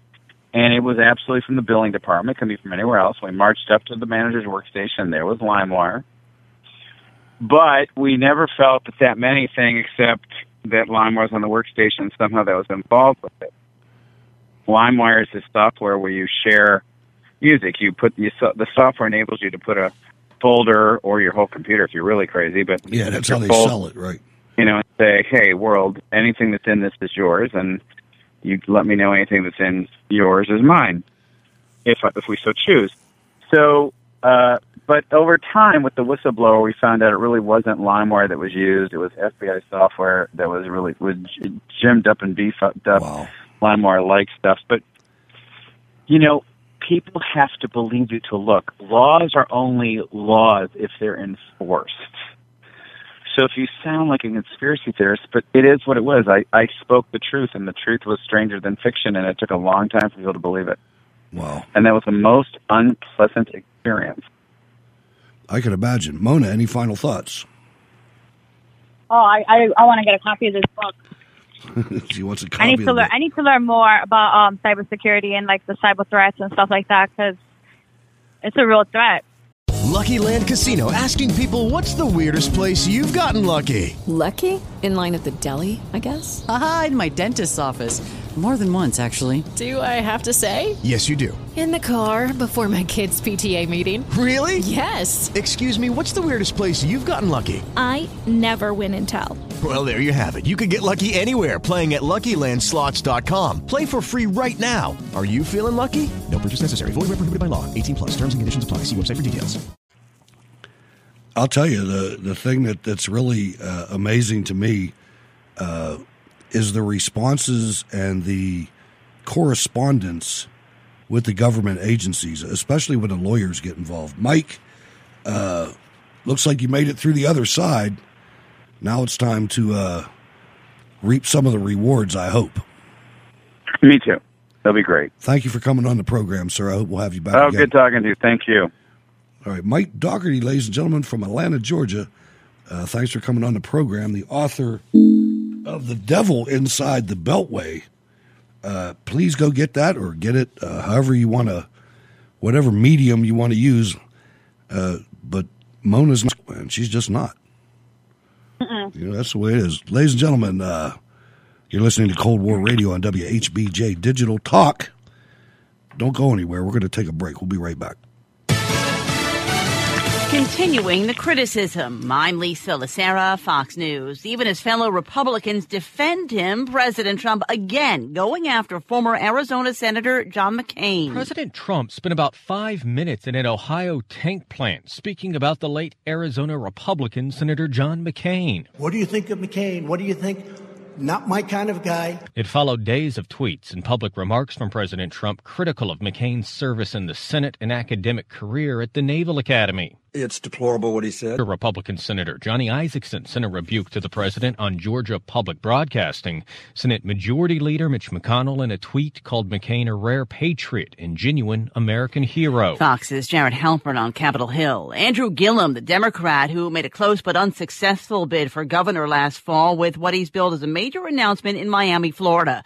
Fox's Gernal Scott has more live. Lisa Gillum appears to be setting his sights on next year's election. Politico reports he's starting a voter registration drive that Gillum alluded to in a video posted earlier to his Facebook page. I'm so excited uh, about uh, tonight, um, and quite frankly, excited about everything between now and election day and what we are going to do to flip Florida blue. All of Florida's 29 electoral votes went to President Trump in 2016, and Florida has gone Republican in seven of the last 10 presidential elections. State Democrats say they want to register 200,000 new voters before 2020, Lisa. Gernal, the FAA announcing that Boeing is developing what's called a service bulletin instructing airlines to install new flight control computer software in the now grounded 737 MAX 8 jets.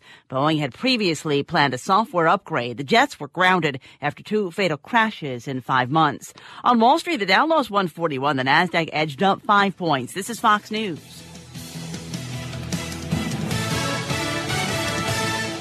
This is Eben Brown. Today on the Fox News Rundown, Cuban doctors are used as political operatives in Venezuela. We speak to former ambassador to Venezuela, Otto Reich. Go to foxnewsrundown.com to listen and subscribe. Some good news on a chemical fire that had been burning near Houston. The chemical tanks at International Terminals Company in Deer Park, Texas, near Houston, had been burning since this weekend, and now the company spokesperson Alice Richardson says that fire is out. We're still spraying some foam on the remaining tanks. We want to ensure they don't reignite. Reignite ignition is possible, but with every passing hour, the risk of that is reduced. The fires caused a large black plume of smoke and were burning gasoline and nail polish remover. Eben Brown, Fox News. The National Weather Service warning that flooding in parts of South Dakota and northern Iowa could soon reach historic levels. They're projecting the James River near Scottswood could reach over 21 feet. The worst of the flooding so far has been in Nebraska, southwestern Iowa, and northwestern Missouri. Hundreds of people have been displaced. British Prime Minister Theresa May addressing the nation after asking the EU for an extension to try to reach a Brexit deal. This delay is a matter of great personal regret for me. And of this I am absolutely sure. You, the public, have had enough. The head of the European Commission said a short extension is possible on the condition that British Parliament approves the Brexit deal they've already rejected twice. European Union regulators have hit Google with a 1.49 billion euro fine for what they say is the company's dominant role in online advertising. It's the third time the Commission's been slapped by slapped Google with an antitrust penalty. And the lineup for this year's Lollapalooza tour has been announced. Ariana Grande, Childish Gambino, 21 Pilots and The Strokes are some of the acts scheduled to perform. More than 170 will perform on eight stages on Lake Michigan near Chicago. The festival begins August 1st. I'm Lisa Lacera, and this is Fox News.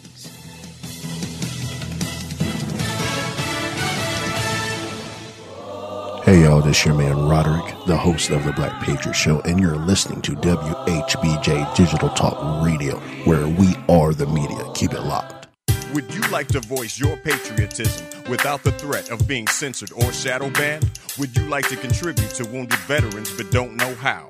Would you like to communicate with like minded conservatives without being trolled? If you answered yes, then Red Elephant, rdelephant.com, is for you. Red Elephant is the new social media platform that will not censor or shadow ban you, and a portion of your sign up fee goes directly to the Wounded Warriors Project. rdelephant.com.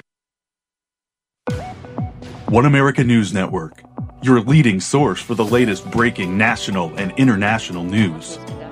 With nearly four times as many headlines as the other networks. Straight news, no speculation, no opinion, just the facts. Complete coverage 24 hours a day, 7 days a week. One America News Network, your source for credible news.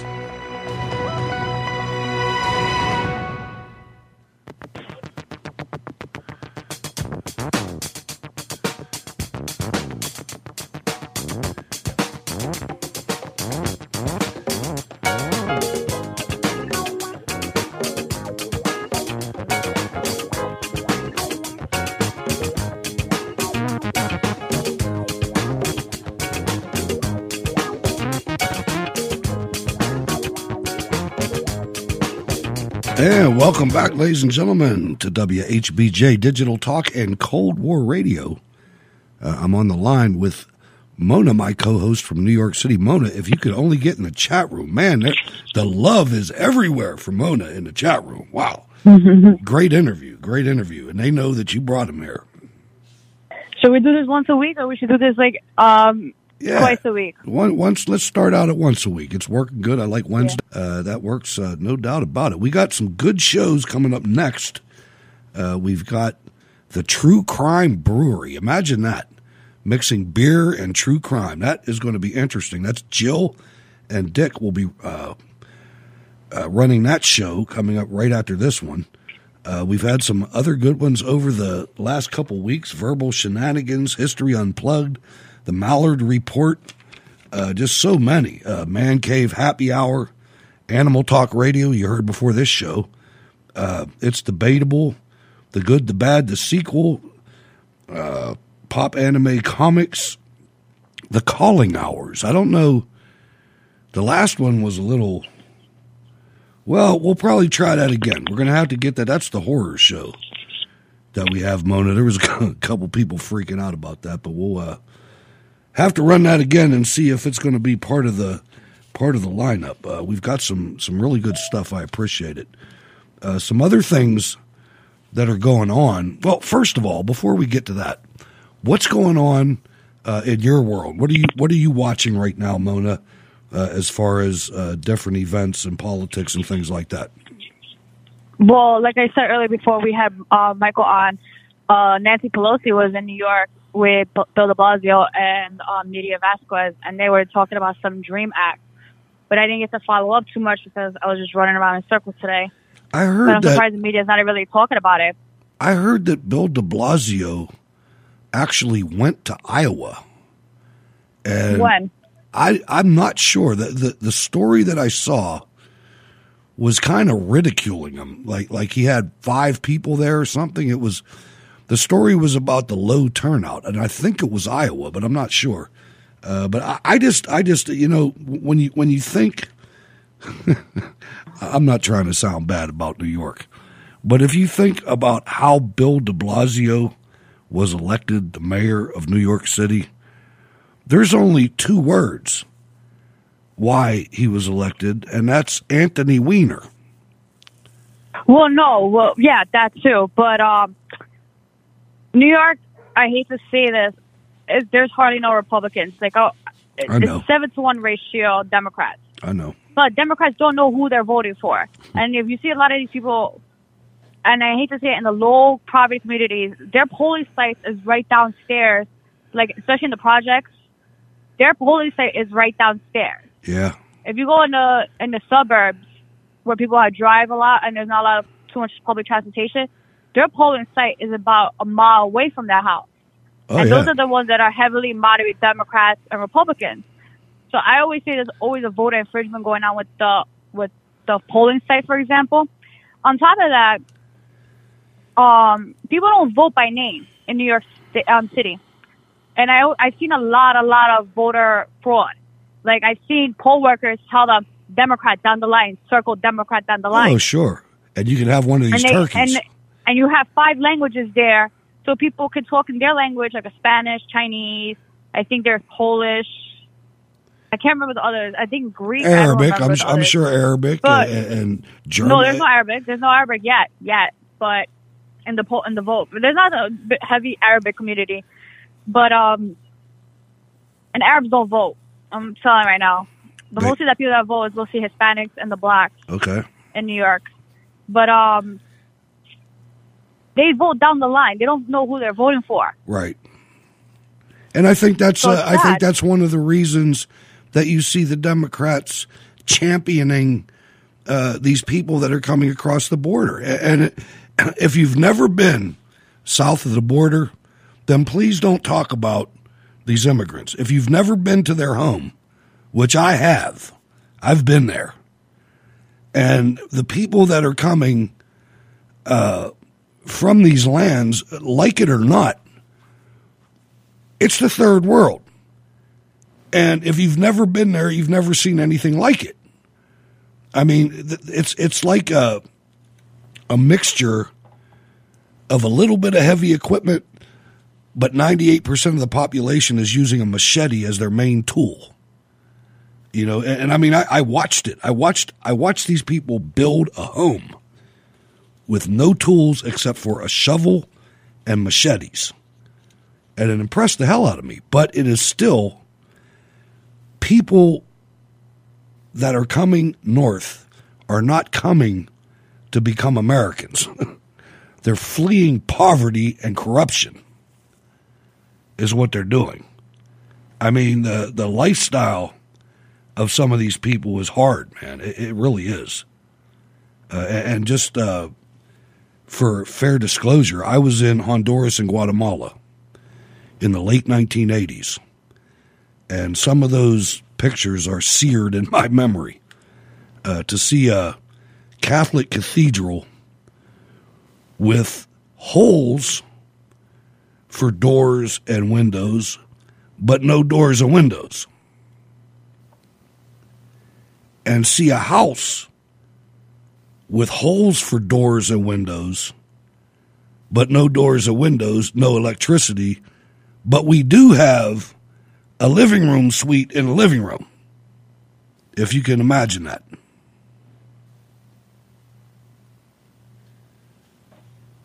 So it's very dangerous when people like that are introduced into our political system. You know, they're not, uh, they don't have enough knowledge to vote with their own mind. So they do what Mona's saying. The people that welcome them in, well, they welcomed us in, so they must love us, so they must know, you know, what we're supposed to do at the ballot box, and boom, you get Bill de Blasio. I don't even think they think like that. I think they just see. If you look at the if you if you Google online, right? If you Google New York City um, ballots, how, and see examples, the Democrats are always first, and then the Republicans, and then they'll be like, uh, what is the third one? Independent. Independent, and then there's Green, and whatever parties are Oh, in, yeah, and then there's the makeup ballot, and then you could do the right in at the far. So some people want to go vote because you know there are some people who have their citizenship. Um, they're like, this is like you know a privilege, so they go vote, but they don't know who they're voting for. They don't know what this person stands for. So sometimes I think I I've seen it firsthand. You know, poll, poll workers telling them how to who to vote for. I've seen um, people, you know, vote down the line, and then you ask them like, um, like, um, do you know who's running? And they're like, no, No habla. I just voted Democrat. Yeah, I know. Uh, and it's sad because, you know, they do have that immediate gratification. Okay, I vote Democrat, so I'm still going to get this, but it never mm-hmm. gives them the incentive. I- I've always said that the most destructive thing that Democrats have done to the idea of assimilation and the melting pot and America is press one for English. They should have never allowed that. That keeps people from learning English because they don't have to. So if you eliminated that just by itself, that would uplift immigrants in this country that don't speak English when they get here. Now, personally, to me, that's a disqualifier. Bye. You know, you have to you have to try. You can't just come in here and and get everything. Uh, You got to try. You know, My not, dad learned English in six months. I No- don't know why it takes people years upon years, and they don't even try. Exactly. And that's my point. Uh, a- and you look where those families end up, and they're not where you are. You know, you're thinking What? about you're thinking about things. Your your family is an immig- or, or an immigrant family, and well, my father is. you're well, so that you have to be. I mean, well, no, okay, so you were born here. My father, yeah, I was but born my here. Point, my point, my point is, is he didn't go down that road. Which road? the road of dependency, not learning Oh. English, and, and letting the government, uh, you know, depend on the government and vote Democrat your whole life. He gave you the opportunity to make up your own mind. My dad escaped um, Egypt right after Saddam was assassinated, and the Muslim Brotherhood took over Roger. for a little while. Mhm. So But then but, he came to America. but you see my point. He he- did it right. He did it right, and Mhm. and he made sure, uh, you know, that you had the building blocks to do it right. And my point is, But granted, it took him six years to get his citizenship. Back then, it was. Right now, it's a little harder, more harder. But, he didn't, you know, marry anyone. He didn't marry my mother till like after he got his citizenship, because uh, you know how people do that marriage license Yeah. thing. no, I- and then, um, uh, uh, to me, to me, your story is the American dream. You know what I mean? I, I'd love to meet your dad. I mean, that, that's something that I, I look at that, and, like and I'm contrast. I'm, I'm contrasting that with these other people that Oh, are yeah. that are coming in here, and all they're trying to do, and it's not just them. They're being they're being coerced, but they're pushed into these areas just like immigrants since America started you know, just like the Italians, the Irish, you know, the Slovaks, the Eastern Europeans, they were all pushed into their own They weren't pushed. They they moved into the people into neighborhoods where people were like them. But the difference is that throughout the ages, all of those groups assimilated. And they learned English. And they made their children learn English. And they didn't accept handouts. They did accept handouts from their own communities, which is normal. That's the way the country used to work. Before the 1960s, you went to the church, you didn't go to the government. There was nothing at the government. You went to your community and your church if you needed a hand up, and you got it normally. You know, but mm-hmm. now it's so it's so institutionalized that we're spending more money on quote unquote entitlements than anything else, and and the media is out there. This president has lowered. If you remember, at the peak of the food stamp presidency, at the peak of Obama's presidency, 49 million people were on food stamps. It's down yeah, to 37 million today, and it's not in the news. What you call? I remember, wasn't it down during the Clinton era because of uh, Newt Gingrich with the? Um... It wasn't as developed back then. Back then, it wasn't such a. There wasn't such a marriage between the government and industry. In other words, between Clinton and now, what you had was you had companies like Coca Cola, and, and, they're all they're conglomerates now. You know what I mean? You, you say one company's name, and there's 50 different brands under that company that you know, like Nabisco and Doritos and Frito Lay and all this stuff. So all these junk food companies and all these other companies that have products to sell all lobbied the USDA, which used to be the United States Department of Agriculture. They should rename the USDA today and call it the U.S. Agency of Food Stamps because 85% of their budget at the USDA that everybody thinks about dairy and farms and everything else, no. Their budget is food stamps. And the lobbyists, you can buy anything right now, when I was a kid, I was on food stamps, and we're running out of time here, but I was on uh, kind of food stamps that my mom had to pay. Let me see if I remember this right. She paid $40, and the government, the USDA, gave us $80 in food stamps. And I used to have to take my embarrassed ass down to the store with this monopoly money and buy stuff. Oh my God that my mom wanted I remember when I found a stack of tens in those food stamps, the Monopoly money, and I thought I was rich. And my mom was like, "You just, you just got gave us free food nice. for a week." There you go. But I remember standing in line and looking left and looking right and making sure none of my friends were in the store, right?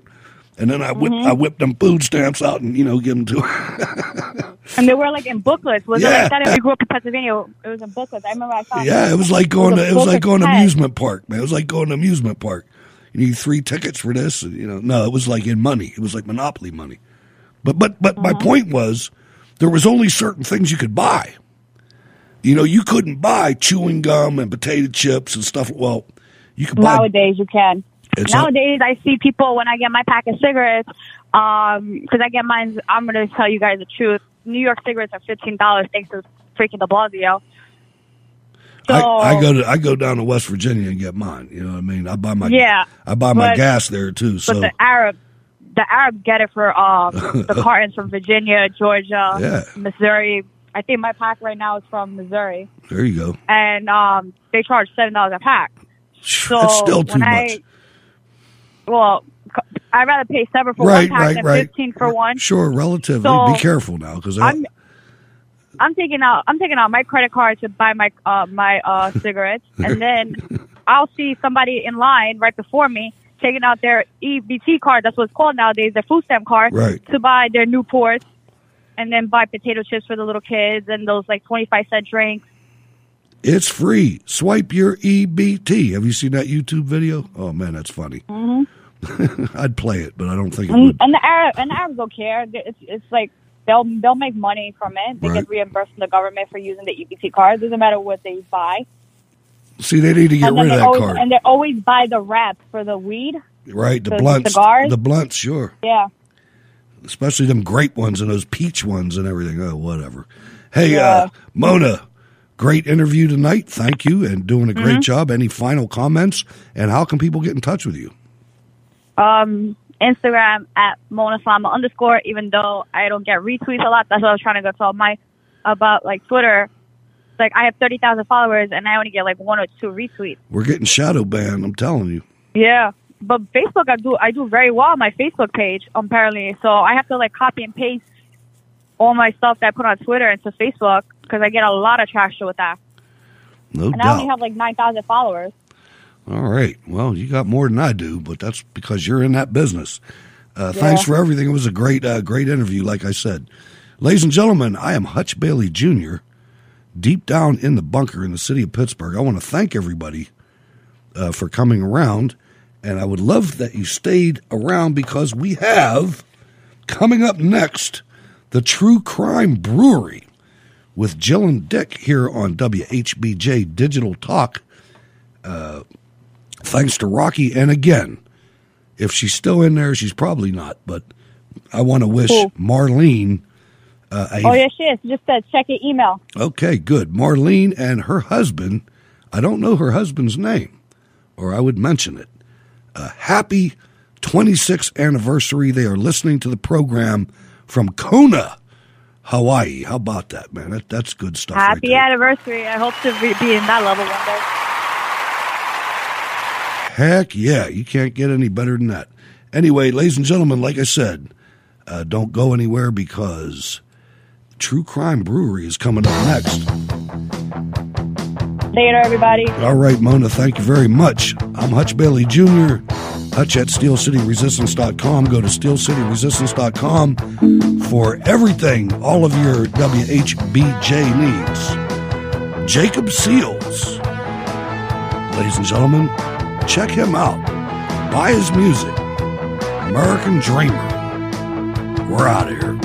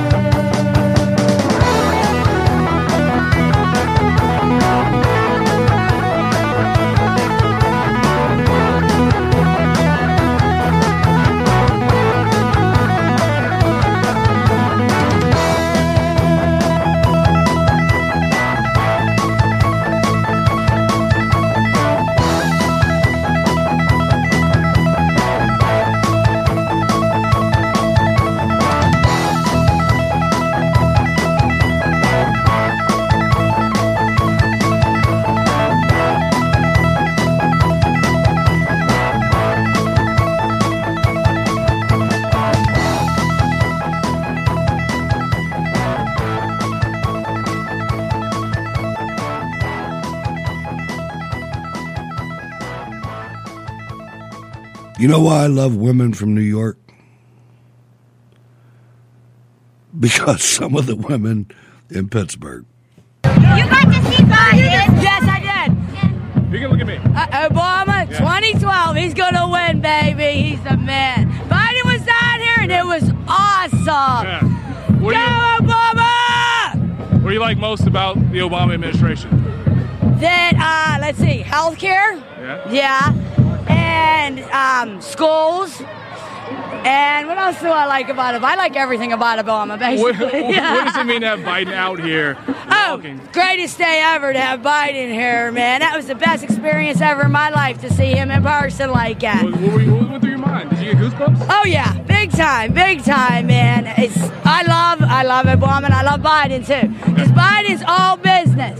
He's all business and he'll tell you how it is, and that's why I love him appreciate it. And I love Obama.